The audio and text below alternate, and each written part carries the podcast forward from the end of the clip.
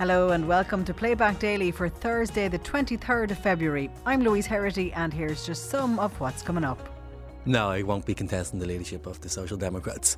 I think for me, there's a multitude of different ways of demonstrating and showing leadership. And me, I'm somebody that likes to be part of the team, the collective, and I'll be showing leadership within the party, but that won't be in the top position. And the cucumber, interestingly enough, is one that you wouldn't store in the fridge. Shocked at this. I know, I know a lot of people are. In Ireland, uh, we used to talk about the uh, you know, Anam Cara, the soul friend. So uh, Dave was uh, Dave and I were kind of the soul friends through all those years. Well, after the resignation yesterday of co leaders of the Social Democrat Party, Roisin Shortall and Catherine Murphy, Áine Lawlor spoke to Jennifer Whitmore, Social Democrat TD for Wicklow. Um, so, look, yesterday, what it came out of the blue, uh, to be honest. Um, so it was it was a, a, big day yesterday, a big day of, of emotions and you know, at the moment now, I'm just going to take some time to think it through. I need to talk to my family and, and to my team. So I haven't made a decision mm-hmm. um, as of yet. And uh, yeah, so I'm just going to need need some time, I think, to process uh, what's Apparently happened. Gary and, Gannon and the, is going to be backing Holly Cairns today. Is that right? Uh, I haven't actually heard that, um, so I'm not sure. I, I, I do believe I think he, he could be doing media today, but I'm I'm not sure. Uh, I haven't I haven't actually heard that specific right. element of it. We spoke to a number of Social Democrat councillors uh, earlier in the programme. They were talking to Ashling Maloney. Um, a couple of points. Uh, there was a Cork councillor who who backed uh, Holly Cairns. Um, the media is tipping her to be the favourite. Would you, if you do decide to run, would you want to work with her as co-leader? Do you know, I think what yesterday demonstrated, and actually not even just yesterday, but, you know, since we've all become elected, is we work really well together as a team. And, um, you know, that the, the four TDs and, and the two leaders have, have um, you know, we, we really came together after the election. And so, I think whatever happens and whoever goes for it, that will continue. We all have very different strengths, and I think all those strengths work very well together. But what uh, about for, the co-leadership the party. structure? With the you see uh, this all has to be we, we look to be honest we do have to think all this through. We're going to have discussions over the next uh, few days. Um, and uh, each of us individually will have to think what what we want to do um, and what's the best way to do it you know? So mm-hmm. as i said like all those all those discussions all those thoughts all those my, my head is so full um, of all the the different permutations at the moment um, that so i just need to to clear clear all that through and get uh, and, and get some structure on those thoughts. And I would imagine it would be the same for the other TDs. There is a, an issue, though, that prior to this news yesterday has been around for a long time, and this is whether it makes sense for two small, small social democratic parties, your, yourselves and the Labour Party, uh, to be, for instance, running candidates against each other uh, when you've got so much of your agenda in common. So, should that be a priority for the new leader, whoever they are, or leaders, whoever they are, uh, to, if you like, make up common ground with the Labour Party, if not a merger, at least not running candidates against each other? For instance, in the locals? So, like Catherine spoke yesterday at the press conference in relation to this, and she was saying, like, you know, that the last thing that we need in politics is is less choice, um, and, I, and I do agree with her on that. It, you know, there, there, there always every now and again it sort of raises its head this this issue of a merger with with the Labour Party, and I suppose what I would say is that you know at no stage since I've been have, have I been elected have we in, within the Social Democrats discussed it, in that it's not something that really that features in our discussions. We are very very focused on growing our own party.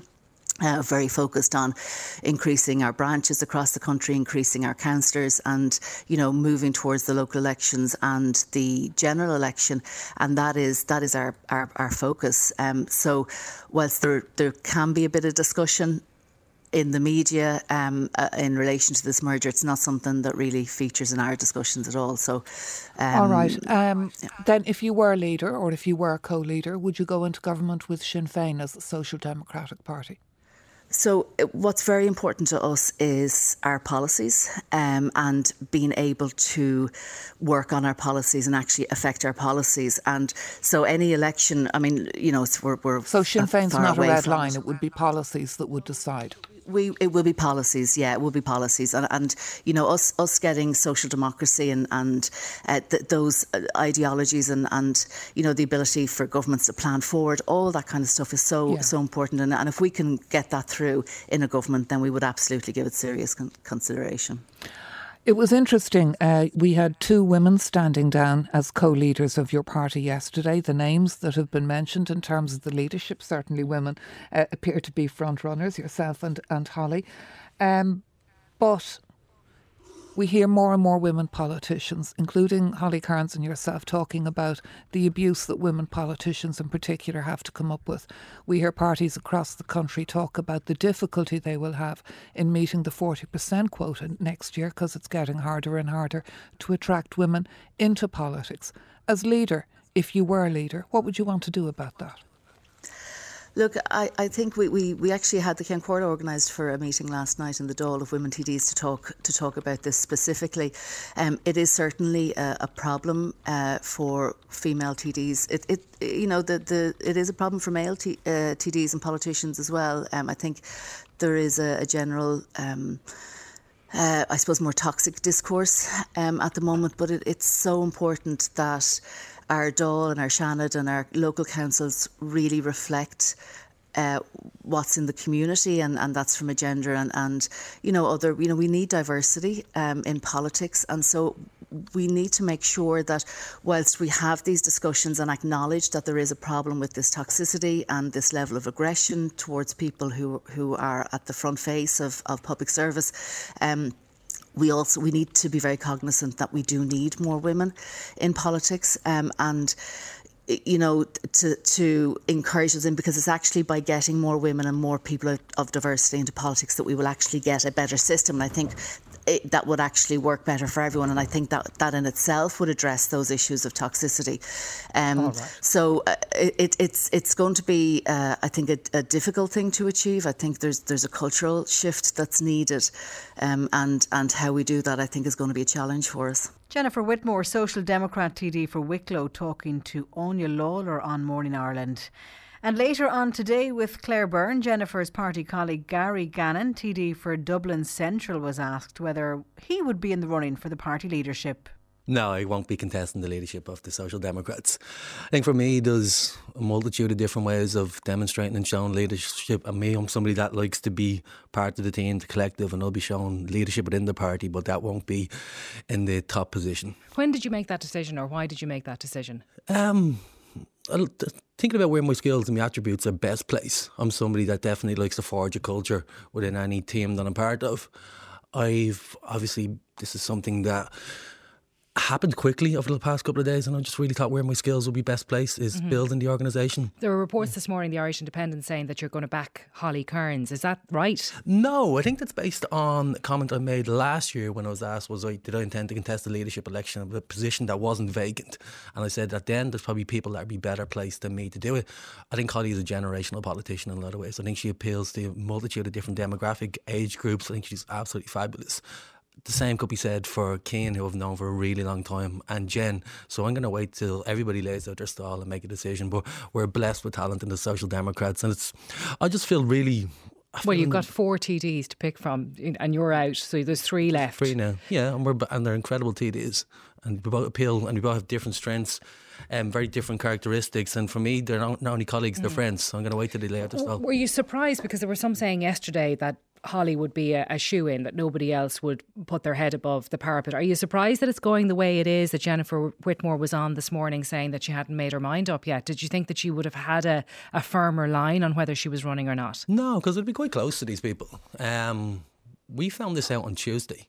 Um, I was very quick to make the decision because actually something that I'm very content with. I think Jen, Cian, and Holly have to consider talk to their families and make that decision over the weekend. I think it was it's been a very short space of time, so I think people will lay out the stalls, to decide whether they're going to run mm-hmm. or not. And I'm just really excited about the next phase. Do you expect that Roisin Shortall and Catherine Murphy will run as Soc Dems in the next election? Yeah, I watched uh, Roisin and Catherine yesterday. It was a really positive experience. But I've seen Catherine and Roisin, and there was just a real glint in their eye of just excitement. Mm-hmm. And I felt like this was a really powerful way of not in any way stepping down, but I suppose stepping aside and ready to take on a different role in the party. Mm-hmm. I see no real motivation there. I mean, they're already talking about the different roles you have in terms of um, talking to new candidates, galvanising the base. They look really excited. Yeah, I mean, you've all said how surprised you were at the decision. Did you not have a hand, though, in giving them a nudge and saying, look, you know, we're here waiting, the new generation? you know Catherine and Roisin as well as I do. You know that there'd be nobody that could give them a nudge. um, no, we, we, were all taken by surprise by the decision. But look, they've been building the party for eight years. Mm-hmm. Like, eight years is both a short and a very long time. There's a real difficulty in building a party. I don't think many people can really understand the complexities involved in that building branches, having to deal with so many different personalities over the time, myself included. Really getting there. Everything you see is part of a new party that has six TDs, which is no mean feat was built by them. So, so they will have a role, will they, in, in the party? It will have, on from absolutely. here. Absolutely. Will it be a bit like Man United, uh, Man United, you know, playing a gig, big game. They have mm-hmm. their manager there standing yeah. on the side. But Alex Ferguson is up on the stand, yeah. glaring down. It's going to be a bit like that, is and it? As a Man United supporter, my favourite image of the day was Eric ten Hag sitting having dinner with Alex Ferguson and talking about how important that imparting of wisdom and mm-hmm. advice is. And I definitely see that role that Roisin and Catherine will be playing. I know that's a role Roisin and Catherine will be playing. You don't see that it's going to be a problem for the new leader or leaders?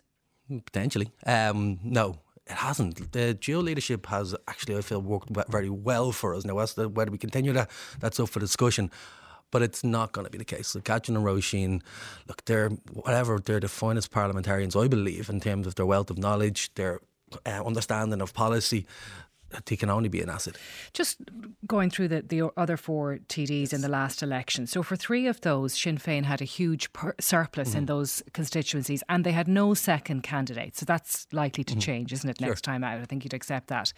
So that's going to put you under huge pressure in the Social Democrats. Like the party had a very good election in, in 2020, but there's an awful lot of work to do now to solidify that position in, in the face of what Sinn Féin are going to do, running more candidates in all of those places. Completely Absolutely. And that's the task that's facing us. And I think we're really well placed to confront that. Um, Sinn Féin had a very good day out and they picked up a lot of momentum in the last election. I fully expect us to have a very good day out and pick up a lot of momentum over the next year. Mm-hmm. I think the Social Democrats have a message that is very sellable to an audience, and there's a group of people out there, there's an electorate out there that's waiting for a moment to be able to vote for more Social Democrats candidates in their constituency. There's another way, of course, that you could you could come into this well, next election, right? sure. You could look at what you have yeah. and look at what Labour has, and arguably with the people who have historic links to Labour, maybe we're less likely to do the deal with Ivana Bacik gone now, and with Ivana in as leader, a merger might be more on the cards than it was yesterday. I really like. I actually do appreciate why that question is asked for some people in the media. Yeah. Do but you'd also have to appreciate for us, I've no connections to the Labour Party. They are a separate entity to me. I think there was there is certainly an overlap in some policy, but it's very different traditions. The Labour Party can be very proud of their hundred year history, but the Social Democrats are a party that have emerged out mm. of civic society, out of referendums.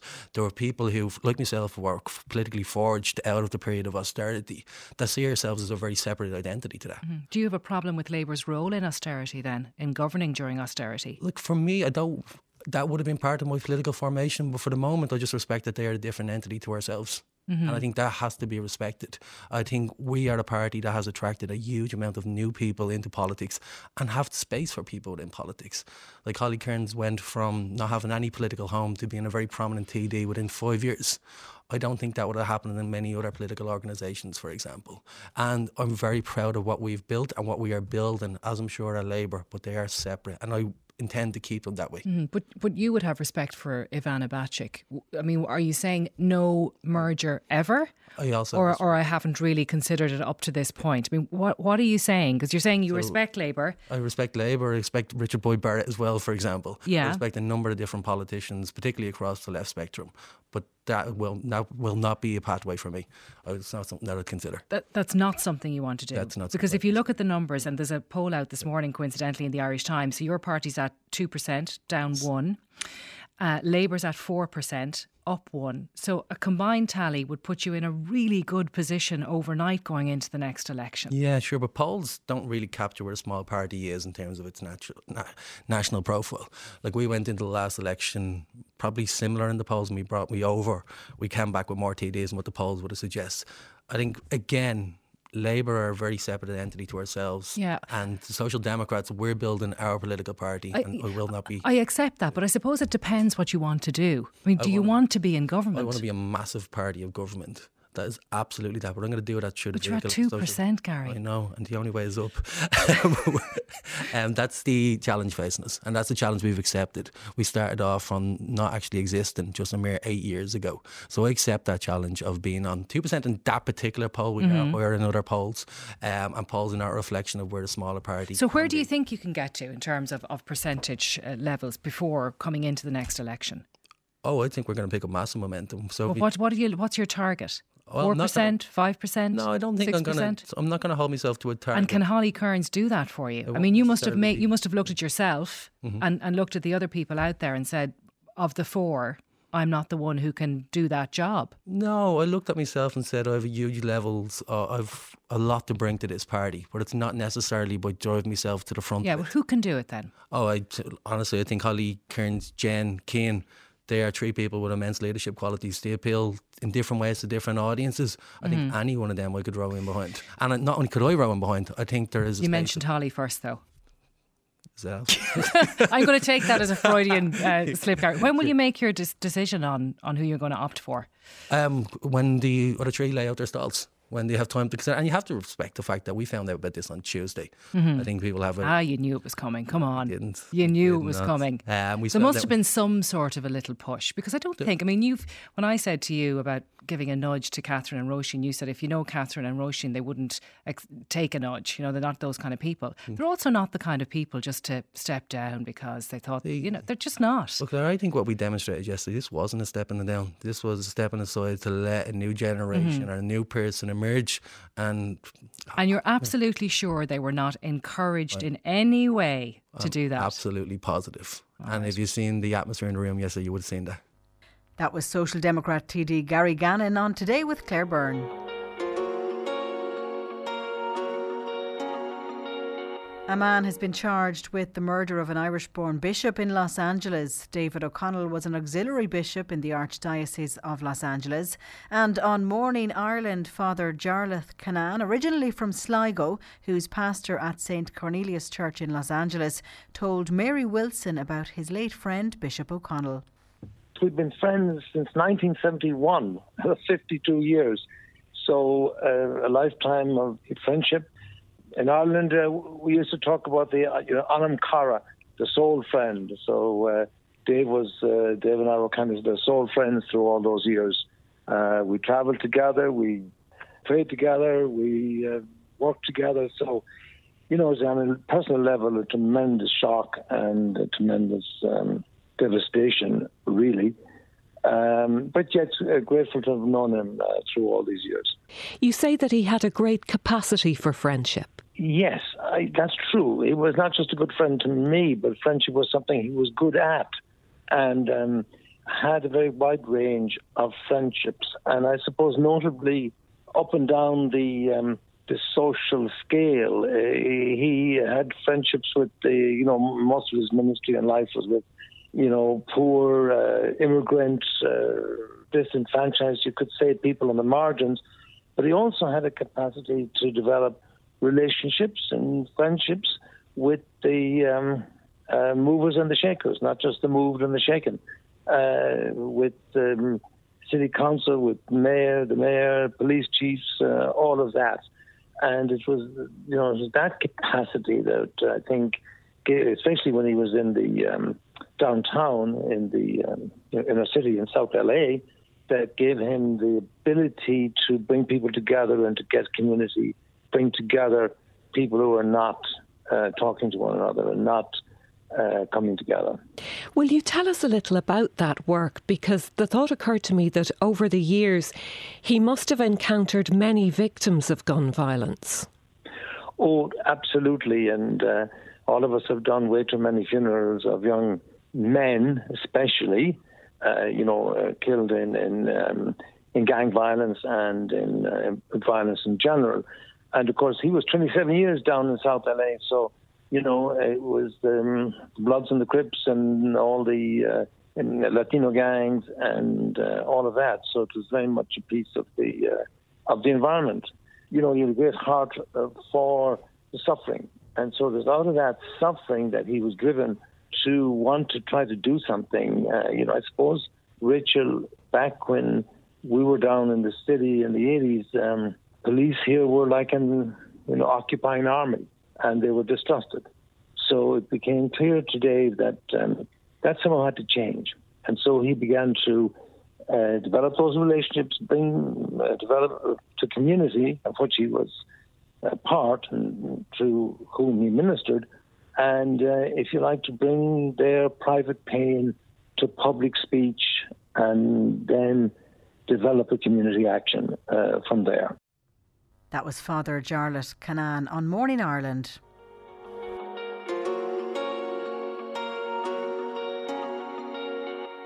With the shortage of some fruit and vegetables on our shelves due to bad weather in Spain and Italy, Claire Byrne spoke to Agnes Boucher Hayes, home economist and lecturer at the Technological University of the Shannon, about how we can keep our food fresher for longer.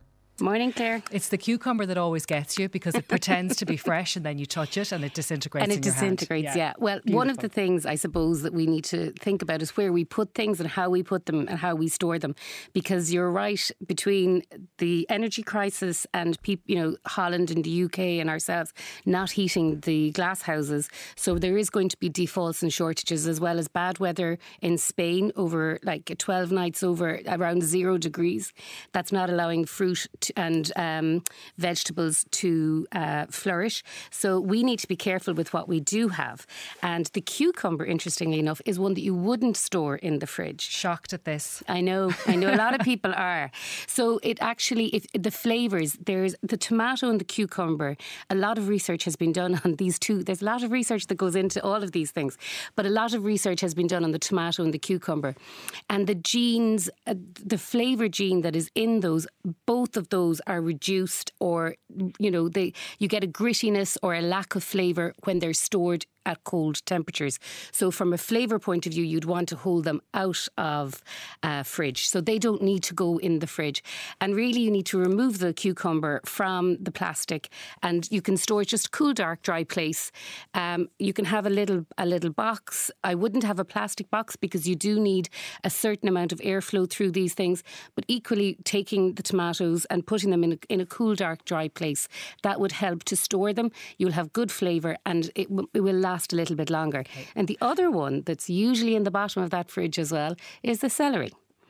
Yeah, that lasts for ages, though. That's kind lasts, of a hardy vegetable, isn't it? It is very hardy, but again, just to our own weather here in this country last summer and you know this winter means that we do have a little bit of a shortage on the celery, which we would produce like celery, cabbage, carrots, potatoes that we would produce ourselves.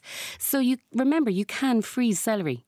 People don't tend to think of that, but if you have an abundance, if you have a bit that you're not going to use, chop it up, put it into a bag and put it into the freezer. Put it into a Ziploc bag and put it into the freezer. Yeah, to my shame, I would never have thought about doing that, but it makes complete sense. It does. And I suppose if we can think about it this way, Claire, when we walk around a supermarket, we can when you walk through the freezer aisles, you're beginning to see more herbs, vegetables, like chopped up peppers, chopped, chopped onions you can buy, onions, can't you now? Yeah, absolutely. And, yeah. and you can do that yourself. If you have onions that are beginning to go on the outside, that they're beginning to become a little bit sludgy on the outside, remove the outer layer layer, chop them up, and you can put them into the freezer, and they will freeze, and you can use them then. Now there might be a slight change in flavour, if because these are things you don't need to blanch. I'm, I, I was trying to stay away from adding work. You know, if you just do all the chopping and put them all in, you know, you could even put in a mixed bag of vegetables. We talked about mirepoix before, which is the onion, the celery, and the carrot. Any of those bits that you might have, that that old carrot that's in the fridge, peel it, chop it, put it into the freezer with the other bits that are. And it does take a little bit of work, but minding things, I suppose, does take a little bit more thought and then a little bit of effort yeah, as well. But you'd be delighted then when you go to make a cottage pie. Well, you've got these things there. in the freezer, yeah. The hard bit's done. Or even just put it into a soup because I know we talk about food waste, Claire, uh, you know, often enough. We're always kind of, we're always hinting around and trying to give people ideas on how to keep things going for longer and not throw away because we do, we're divils for buying in Ireland as well. A lot of reports have shown that Irish people tend, we love the, we love value and we're very much drawn to things. If we see two for one, we'll buy two for one. Whereas some of our European European counterparts will only they will go out very much with a list and only And buy what's required. Yeah. We're getting questions in about the greens and the plastic that Mm. they're bought in. Should you keep them in the plastic or like why are we like we all have to buy vegetables, don't we? We do. in We do. plastic. If Well, you're shop- shopping in a supermarket now, Yeah. I know some people avoid all of that and they're they're great, but for most people they're buying bags of salad and, and so Yeah. on. So let's talk about the bags of salad first of all. Should you keep them in the bag or, or what should you do? Take them out? Well, um, there's two. First thing I'd like to say is that there, if you buy loose vegetables, it's probably better, and you can hold them for longer.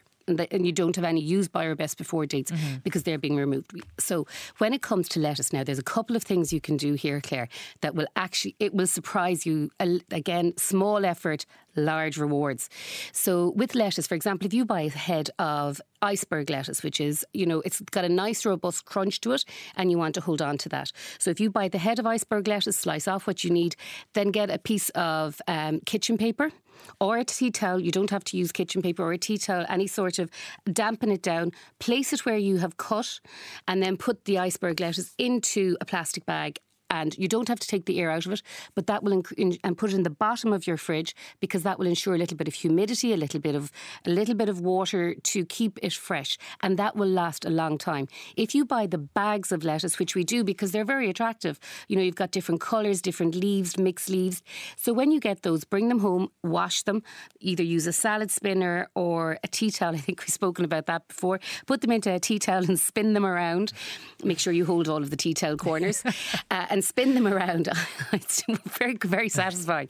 Uh, and then you put them into a glass. If you have glass containers, and glass is obviously more sustainable than plastic, or if you have a plastic container, a little bit of kitchen paper, a little cloth and damp cloth in the bottom of that, put your salad leaves into it, and they will last you much longer than you had ever thought. But again, store them in the correct place, which is in the bottom of the fri- fridge. The top of your fridge will be warmer. At the end, the bottom of your fridge will always be cooler. Things that you don't um, want, that you don't need to cook again, will generally be on the top of your fridge. In the middle of your fridge, you'll have your dairy, some of your cooked meats, and then towards the bottom, the bottom layer of your fridge will be uncooked meats, and then you will have special drawers to store vegetables and maybe fruits. And I'd keep them separate as well. Do you put fruit in the fridge? You can't. Well, sometimes I do. I I, I, I like cold apples. it's a personal preference Yeah. thing because I like the crunch. So I would keep my apples in the fridge. Other than that, I really don't. I, I would keep any um, um, bananas. Uh, During the summer, I'd keep you know the softer fruits out of the fridge. I'd keep berries in the fridge, but you know it's just purely personal preference. Apples, uh, fruit doesn't necessarily need to be kept in a fridge, and bananas certainly not. But I would keep my bananas separate from the other fruit because of the ripening, the plant hormone ethylene that's in the um, that's in the that, that's produced by fruit as it ripens and it's there in nature to cause the ripening, but it also causes decay. So you want to slow that down. So I'd keep them slightly separate. I, I would have oranges maybe um, in one place, lemons, you know, the citrus fruit in one place, the apples in it would be in a different, just not all in top together in a fruit bowl because then one, as do you know the, the old adage, uh, one rotten apple, and that's got to do with the ripening hormone. So once one goes bad, that will emit a lot more of this um, plant hormone, the gas, and it will cause the other fruit in, to go to go to, to ripen and decay at a faster pace. Tess says Delia Smith's tip is to wrap celery in foil in the fridge, which keeps it fresh for much longer.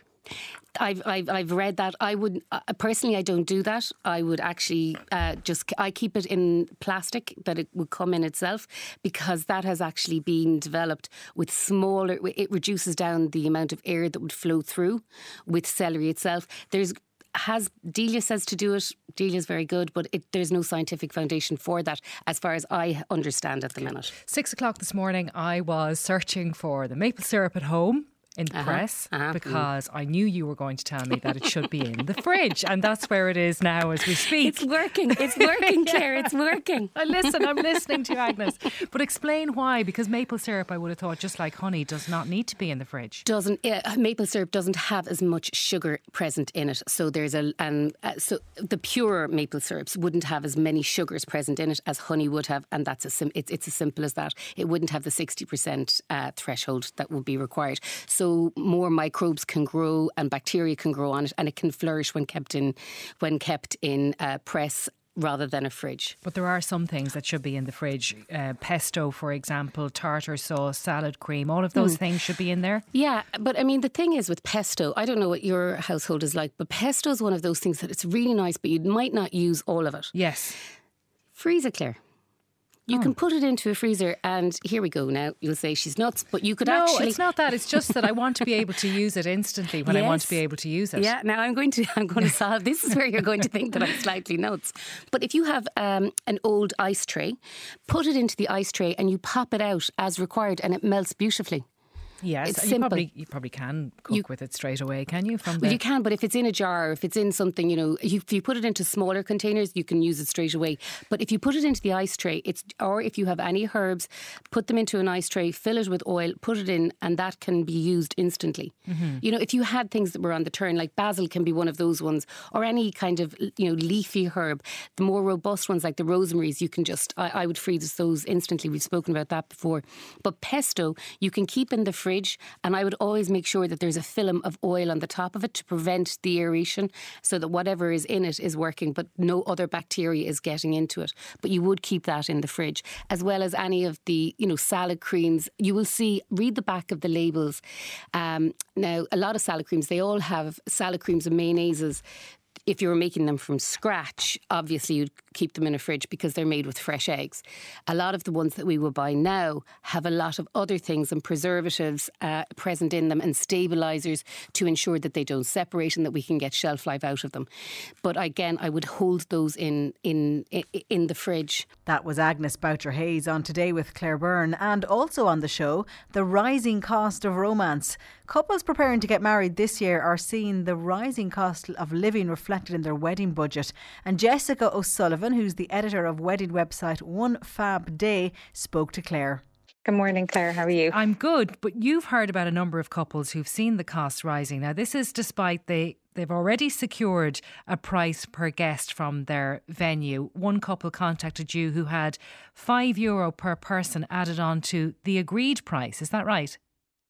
Yes, that's correct. We have been contacted by a number of our readers, um, and many of them, you know, talking about how stressed out they are how the kind of extra financial cost is making them a bit anxious about their wedding. Um, and the thing is, it's anecdotal for now, and we we don't know how widespread it is yet across the industry. But I mean, the staggering figures you just quoted earlier in the show would kind of imply that it's going to be more prevalent. So these are people who have gone to the venue, could be a year or two ago, and agreed mm. the date, the number of people, and the price, but they're now being told that that price is going up. Is that how this is working? Yeah, so you would sign a contract with your venue, and every single detail would be would be agreed in advance um, with regards to your package and how much everything would cost. Um, I think the thing is when when couples do find their their dream venue and the date is available, they get very excited and swept up in the romance of it all, and sometimes maybe don't stop to think and look at the uh, the small print. And this is really where people are getting caught because some contracts will have a clause um, within them that allows for um, increasing the cost per head um, when it comes to inflation, and others won't. Mm-hmm. So couples now are finding that they're looking at their um, contract and um, the, this clause is there, and there's really very little they can do about it. So, so if the clause is there, if the hotel has said to you in that contract, we have the right to increase uh, the price that we have agreed with you, can you still go back in and, and try and haggle with them a bit on what they're looking for? Absolutely. I mean, uh, we work very, very closely with uh, all, all, wedding suppliers, including venues, and none of these um, people are in the the business of you know um, stressing out their couples. Um, they want to give them you know the day of their lives.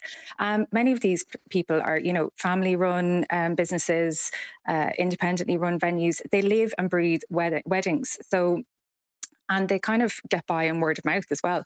So they want them their couples walking away, you know, having had a positive experience. So I think a lot of venues are open to coming to kind of an agreement that's fair to both parties because they do understand that this is an extra stress on the couples. Mm-hmm. Um, and um, the person who uh, actually had her her cost increased by um, five euro per head uh, had a meeting. She arranged a meeting with her venue to go in and try and negotiate a more favourable rate or maybe extras or something like that. And um, she was very happy with the outcome. Okay, so you can do that. You don't just have to accept what you're being asked for. You can try and cut some sort of a deal. It's not just venues, though, who are struggling to keep the, the cost at the level that they agreed with the couple. It's also the other suppliers. And I mentioned the florists. I'm sure people who make the cakes, the, the, the bakers and so on, are they facing rising costs and are, are they having to have to have difficult conversations with couples? Absolutely. And I suppose when you're looking at, say, the, the, the, cost of your flowers versus the cost of your venue, which is half of your budget, um, you're you're getting into smaller figures. So maybe you can absorb those a little bit, you know, on the chin. Um, and but the thing is, anyone who's supplying who's supplying a service that requires materials is absolutely going to see an increase in their overheads. Um, we recosted a lot of our um, content on site, which deals with the costings of various things that come with weddings. And what we're seeing is that uh, people like uh, makeup artists, hairstylists, photographers, videographers, they're kind of holding fast on what their prices were um, during the pandemic and or before the pandemic, except if there's a transport cost involved. But anyone who has materials, the cake makers, the stationers, the the florists, they have had to increase their costs. I mean, it's they're absolutely passionate about what they do, but it's also their their living. So they, they you know they have to keep their business viable. Mm-hmm, mm-hmm. And they're having to increase their prices. Who's paying for weddings these days? Have you been able to find out in your conversations with your, your couples who use One Fab Day, Jessica, if they're paying themselves or are their families helping out? Yes, couples today are very independent. Um, most of them pay for their wedding themselves. Um, they either save or they take out a loan. Um, and uh, I I think a lot of them want to stay independent because as soon as you start bringing say parents in paying large sums um, towards your wedding they get a say and uh, that can open up a whole other can of worms when it comes to the politics of who comes mm-hmm. and what mm-hmm. type of day it is and that kind of thing so we're seeing you know today's couples definitely want to do their wedding their way and the way to do that is to kind of stay financially independent from their parents yeah and and, and the one the one day is is important enough to them that they would take out a, a loan to finance it Yes, absolutely. Um, and the thing is, as well, is that um, uh, we're so generous here in Ireland um, as guests. Uh, the cash gifts that people give are, go above and beyond. And some couples would factor this into um, that when they're doing up their budget, that they would expect to get X amount, maybe in cash gifts. Some people even ask for cash gifts only. Um, it seems a little bit kind of cold, but um, I mean, if you're trying to fund a, a wedding that's 36,000 euro, which is the average of what our readers spend, then, you know, you kind of have to think about these things. Absolutely. Listen, I think I'd be putting in the invitation. I'm being charged an extra five euro a head. Can you top up the present? that was editor of website One Fab Day, Jessica O'Sullivan, on today with Claire Byrne. Finally, today, this morning, Ryan Tubridy spoke to two amazing women, nurses Jane Richardson and Laura McCormack. We let them tell their story. Here's Jane.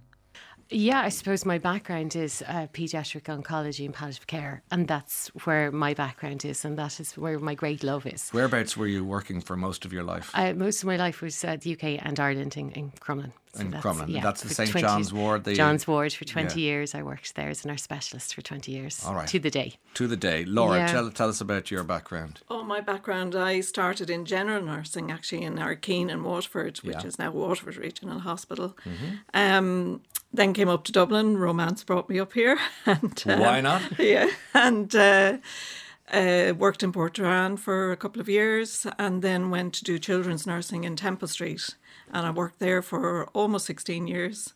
And then I came across to uh, St James's in Crumlin um, to work in what I do at the in moment. What you do, which is uh, looking after families with cleft lip and palate. Okay. Yeah. You you both have extraordinary uh, and have had uh, jobs in the sense that you have to deal. I deal in communication.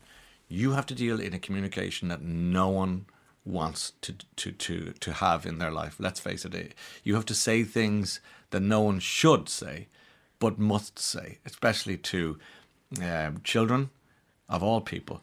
Um, talk to me through a little bit about that, Jane. Um, talking to uh, parents, holding the hands of parents, uh, talking about a, a, cancer diagnosis, talking to a child and saying it's limited. Um, where do you go with this? I, I, first of all, I would say that it's a very privileged role, and it was one that I'm very, very privileged. To. Why is it a done. privilege to, to deliver such sad and bad news? Because it's horrendous. It's something that no parent ever wants to hear about their child. No child ever wants to hear this. It's the cruelest thing that can ever happen. But to be able to support families isn't that a privilege to help them at their darkest time that you can be there to support them no, that's an I, honor and a privilege i don't see it that way at all i would be so scared and so upset and so I would find it so dark that I wouldn't see it as a privilege. I see it as a, as a desperately difficult thing to do, and I that's why I'm asking you in a non-challenging way. Yeah, it's actually I'm in awe, and I mean that of of of people like you to do what you do. I could never even think about doing it, let alone acting on that. So talk to me about the privilege. It's, well, I think it's it's it's it's an honour, and I, I, think you're there to support the families because it's the families and the children that are going through it. We only play a small part in supporting them and sure. helping them, and it's holding their hands. It's when the consultant has delivered this news. It's you know, repeating them because you, you, know you're not going to take that in. And there have been occasions where I have been asked. Um, I, I, remember one girl in particular. The mum, uh, unfortunately, just said, I, "I can't tell her. Will you tell her?" So I how went, old was the girl? She was a teenager, so she, you know, she knew no. what was going to happen. She knew by my face. I went in and we sat down. I held her hands, and we both cried. She knew, but I can't. I, I mean, you've met me before. You know I, my emotion on my face. I don't hide it. No. And what do you say? What's the language? The language is age appropriate. That is the most so for important a teenage thing. girl, you uh, say? For a teenage girl, I, we sat in. I said, "I'm so sorry, darling," and she said, "Am I going to die?" I said, "Yes, you are." I'm so sorry. I wish I didn't have to say this to you. I wish it was something different. I wish with all my heart this was something different we can't. The doctors have tried everything, you know, and we go back over the history. And she actually knew it herself. And she said, I knew I didn't want to just let my mom and dad know. I knew. But what was amazing about her is she wanted, she was very aware of her parents and she wanted to write a will. So I helped her write her will. And she wanted certain things. And we, we did that. And, do you know, even in such sadness and such tragedy, there can be humour. Now, I know that sounds really strange, but it there can be it doesn't sound strange humour because um, I, I, was talking to the priest as well, and the priest was mm. amazed by this girl, and he was saying, she's amazing. You know, she even, you know, she even wanted Poppy on the altar. And I said, Father, you didn't agree to have Poppy on the altar, did you? And he said, Yeah, why? I said, You know, Poppy's our horse. it's the first time I've ever heard a priest curse, and it's probably the last time. But it was yeah. just, you know, okay. the, you know, clever girl, clever girl, you know. Yeah. But it's just, I mean, I've been privileged to do that on a few occasions for other children and you know different things and helping them carry out their wishes and doing things like you know one girl was angry she'd never see the end of the hunger games. You know another boy was angry you know that he wasn't going to see some big football match that was happening you know things like that as well. And it's how just do how do they cope with the enormity of knowing do you know it's strange? A calmness comes over them. The ones that really? know. Some parents don't want their children to know, and that's again, that's for the parents, depending on their ages. But again, the older children, they know a calmness comes over them. And the most important thing for them is families. They want to be with their families. Constantly. And constantly. It's yeah. family. It's that's the most important thing. And it's supporting the families and uh, helping them to, you know, have and a good death sounds terrible, but it's to have as good as death as they can, and it's getting supporting them. What is a good death? Well, there is there is such thing as a good death. Well, I know I've me. said no, that, no, I know what you're saying. I know what you're saying. I'm not trying to be. But yeah, it's, it's there is such a thing as a good there, death. Well, I think I do understand what you're saying. I think it's more that the family feels supported, and that the children are safe and secure, and the children are safe and secure at home with their family or in the hospital or in the hospice, wherever is right for this family, because there's no one rule, there's no one size that fits all. It's what's best for the family. And our roles as the healthcare professionals, and it's not just nurses, it's doctors, nurses, social workers, healthcare assistants. Yeah. Uh, you know, we had one uh, one child I remember as well who uh, was he loved the Henry the Hoover, yeah. and the domestic staff would come in and they would deliberately t- t- tear up papers just so this child could go and hoover them up. They're the things we're talking about. They're the caring aspect of it. And you never you never forget that care and that never leaves you and the children never leave you and i think that's something that's really important every child that i've looked after has touched my heart in some way or other and you remember little things about the children whether it's their favorite lego set or their favorite horse, their favourite animal, or how they used to fight with their brother and sister, and you know the funny things that would come up as well. And there is a lot of humour in our job as well. I remember you, you know? telling me um, in in post late late that time about the the young lad. I mean, the young teenage fella who's with the blood pressure. Oh yeah, um, you've got to share that story. Okay, so um, yes, this is really not good for me. But um, we had a gorgeous boy. I hope he's not listening. Uh, a teenage boy, and um, I was looking after him, and I job shared, and he was okay. He was in. He was having his chemo weekly and going home. But my job sharer said to me, "Did you not notice his blood pressure is high?" I said, "No, his blood pressure is fine with me." so anyway, monitors were organised at home. Blood pressure was fine at home. And I went down to the ward and went, How are you? How's your blood pressure? Yeah, it's up again. I said, That's really strange. Can I take it? I took it, it was normal. So, in my innocence, I was like, okay, is it white coat syndrome? Were you worried because you're out in the ward? What is it? And then I realised as the beautiful student nurse walked by, and I went, Did she take your blood pressure? Yeah, oh, no wonder it's up. So then I had to go to the oh, consultant, no. tell the consultant I've actually cured him of his blood pressure. And so the consultant came down and said, Yes, I believe Jane has cured you. Only women over a certain age are taking your blood pressure from now on because they're a different type of hot. And it was like, so there you go. Menopause oh, had started. Oh gosh! Oh, that's so funny. Uh, the poor young lad's nerves are gone. uh, Laura, you you you mentioned that. Uh, uh, cleft lip and uh, palate. Uh, yes. These are the related areas that that you do do at with the moment. At yeah. the at the moment, yeah. is that done in a in a? Can that be d- discovered if you like in the womb as an antenatal situation? Yeah, they can pick up cleft lip and sometimes, occasionally, they can pick up the signs that a patient may have cleft palate. And so that's it. Would that be with the scan? With the scan, an ultrasound scan, and the maternity hospitals pick it up, and they refer to us then when they've picked that up, and we meet with the families. So, so there's a multidisciplinary team that I work with. They won't say it on uh, at the screen and say, "By the way, we're picking this up." They'll say, "Will, will you go and see Laura?" And you tell them. Is oh that no, right? they do. They, oh, they'll say it there. They, Look, we see a cleft lip or what have you. Absolutely absolutely. They will discuss it with them and they will have that full consultation in the maternity unit and then they're referred to us. To you. Yeah. What, what sort of um, just to remind people what a cleft lip, by the way, or, or the palate is? yeah, it's it's an opening in the lip, and it can run through the gum line and into the roof of the mouth, all the way back to the, the front parts. The hard palate, and the back is the soft palate. Yes, and it happens in utero, and the face is fully formed by about week nine, ten. So if there is that opening there, um, it will remain there, and then it will need a surgical intervention. And when parents hear this, uh, they come to see you. Uh, how are they, generally speaking, with this news? It varies. You know, as I'm with sure all of us, we all deal with things differently. Mm-hmm. And um, it's certainly a shock.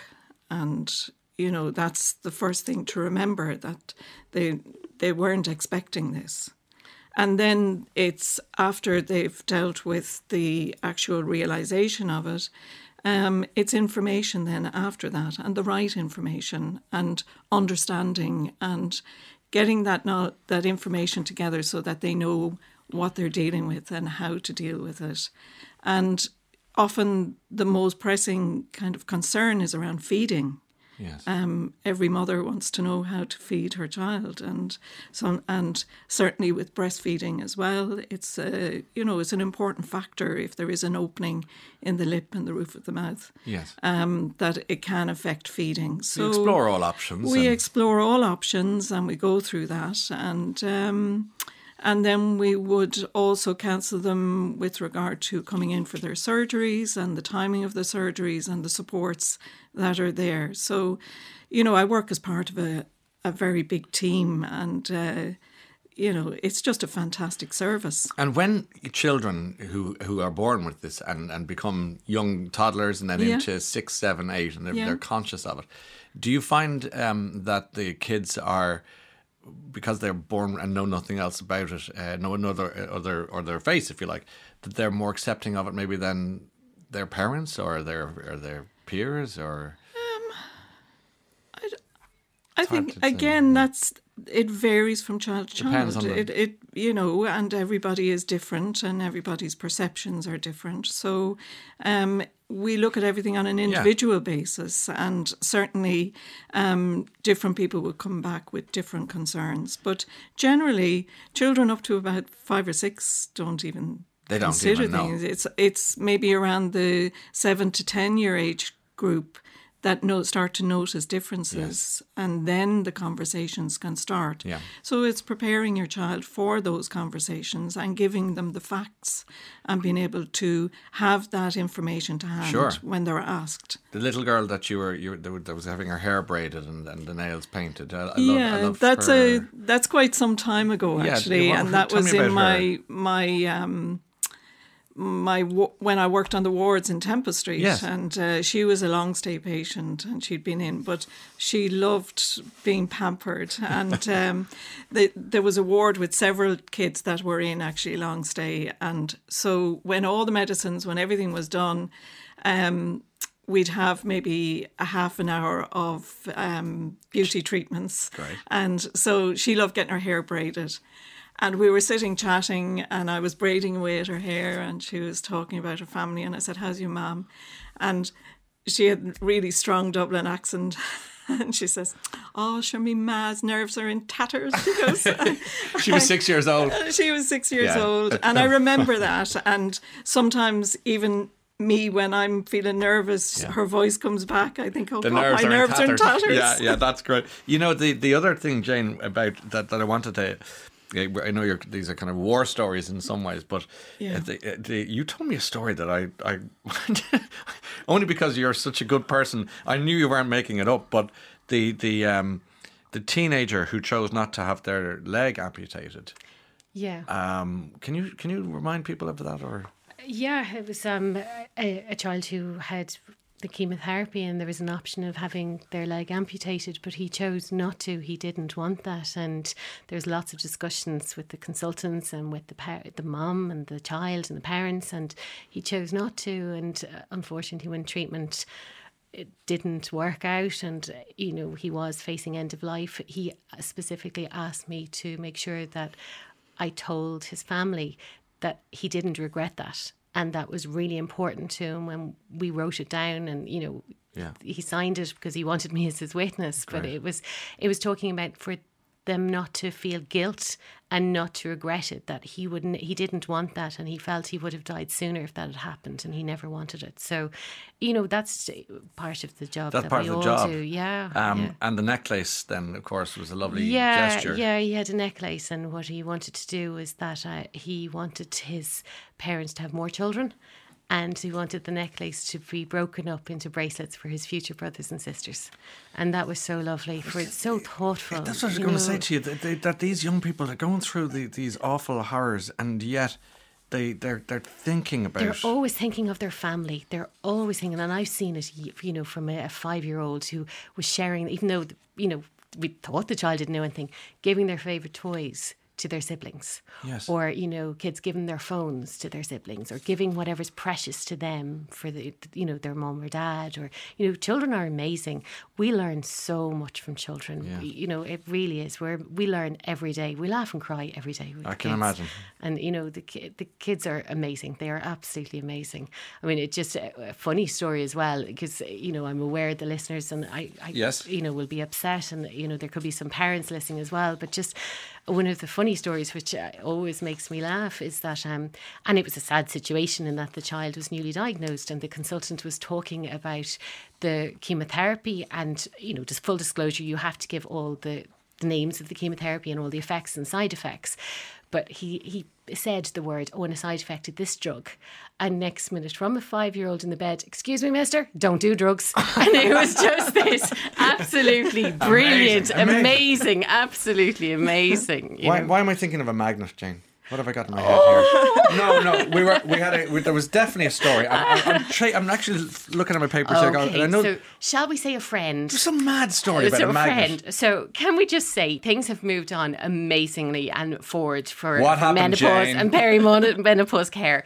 But there was a time where there was a theory, an alleged theory, that a magnet in your underwear would help with perimenopause and menopause symptoms which all sounds wonderful unless you're a nurse and you are going to do a surgical procedure and a dressing on a child, which involves a metal tray because you need a metal tray oh, to keep mm-hmm. things clean and sterile. And so, doing a dressing, and a friend gets stuck to that dressing table and then has to explain to the parents and child why they're moving out, going into the treatment room and being cut out of their uniform and said underwear. So, yes, okay. the things you do. Shall we move on? Well, do you know what? Uh, this is part of the reason we we met, obviously, because yeah. you, you were on our show, uh, on the, the, the, business show, talking about Chill Jill.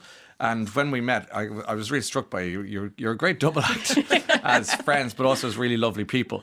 Thank and you. you you became. Fr- I love how your friendship was formed on the basis of not just that you were collecting kids from the same creche, but at what time you were collecting the kids from. So your two kids were the you were the kids looking out the window going, "Are they here yet?" Yes, oh. well they were. Yeah, Our, my son is in the creche and uh, he's a year older than Lauren, who and then Heather came along a little while later to the creche as well. So the two of them were in the creche, or the three of them were in the creche, and they would be sitting waiting for us to they come. You were always first working. in and last, out, out, and they used to have bets on whose whose dad was oh, going to collect oh, and whose no. house they were going to because we'd be racing home because we never left on time because you know again with patience it's hard to walk did. away. It's hard to walk away. It's hard to walk yeah, away. This is why you're so good that you did, and that this was going back what 18 years now. Yeah, or are you well, there about 15? 15 yeah, realistically because yeah. they're all young adults. And in fairness to the creche, ma- creche manager, she was so understanding. She was a nurse herself, so she got it. She got it. She understood, but we were always last,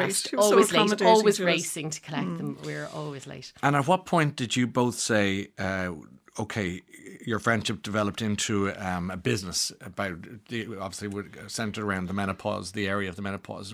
Was there a, a eureka moment, or was it an evolution of, of things? Yours, a little bit. Yours going to kill me again. I was struggling, and I went to her for advice. what, no, what, when you say struggling, in what, in what sense? So I was struggling with the symptoms of perimenopause. Yeah. So I mean, I had gone from being a very calm, organised person to forgetting people's names you know, getting anxious, of brain fog, ringing myself up at three in the morning, going, "Hello, me. Just remember, you need to organise this, this, this, book this bloods in, da, da, da, you know, all of those things." I was going, "This is crazy," and I was getting anxious that I would forget someone's name. That was a big thing for yeah. me, especially in my job where you're caring for families. And I so yeah, I went so to Laura and just said, "Look, there has to be, you know, something out there." And I suppose at the time, at the time, things have moved on wonderfully from then. We thought, wouldn't it be nice because Laura well, I think the thing was you you went away for a weekend oh, with her yes. husband. Oh, she's it was really out me now. She's getting her revenge. Is there anything left in the closet? Yeah, it's, it's, it's all so, that linen. my husband, Chris, I love you. Um, you do we were, now. we were 20 years married and it was yeah. COVID and uh, we decided to go away to a local hotel for the night, yeah. which was great, except the air condition wasn't working properly. And because they were, you know, short staffed and only opening, I didn't want to complain. So I went over to a le- local DIY shop and I bought a dog cooling mat to lie down for the hot flushes. Um, and Chris went, This is not the night I envisaged. And it was just so embarrassing. A romantic night so in. embarrassing. With the yeah, dog cooling mat. Dog cooling hey, mat, look, I'm sure he made or you made up for it along the way. Jane Richardson and Laura McCormick on The Ryan Tubridy Show.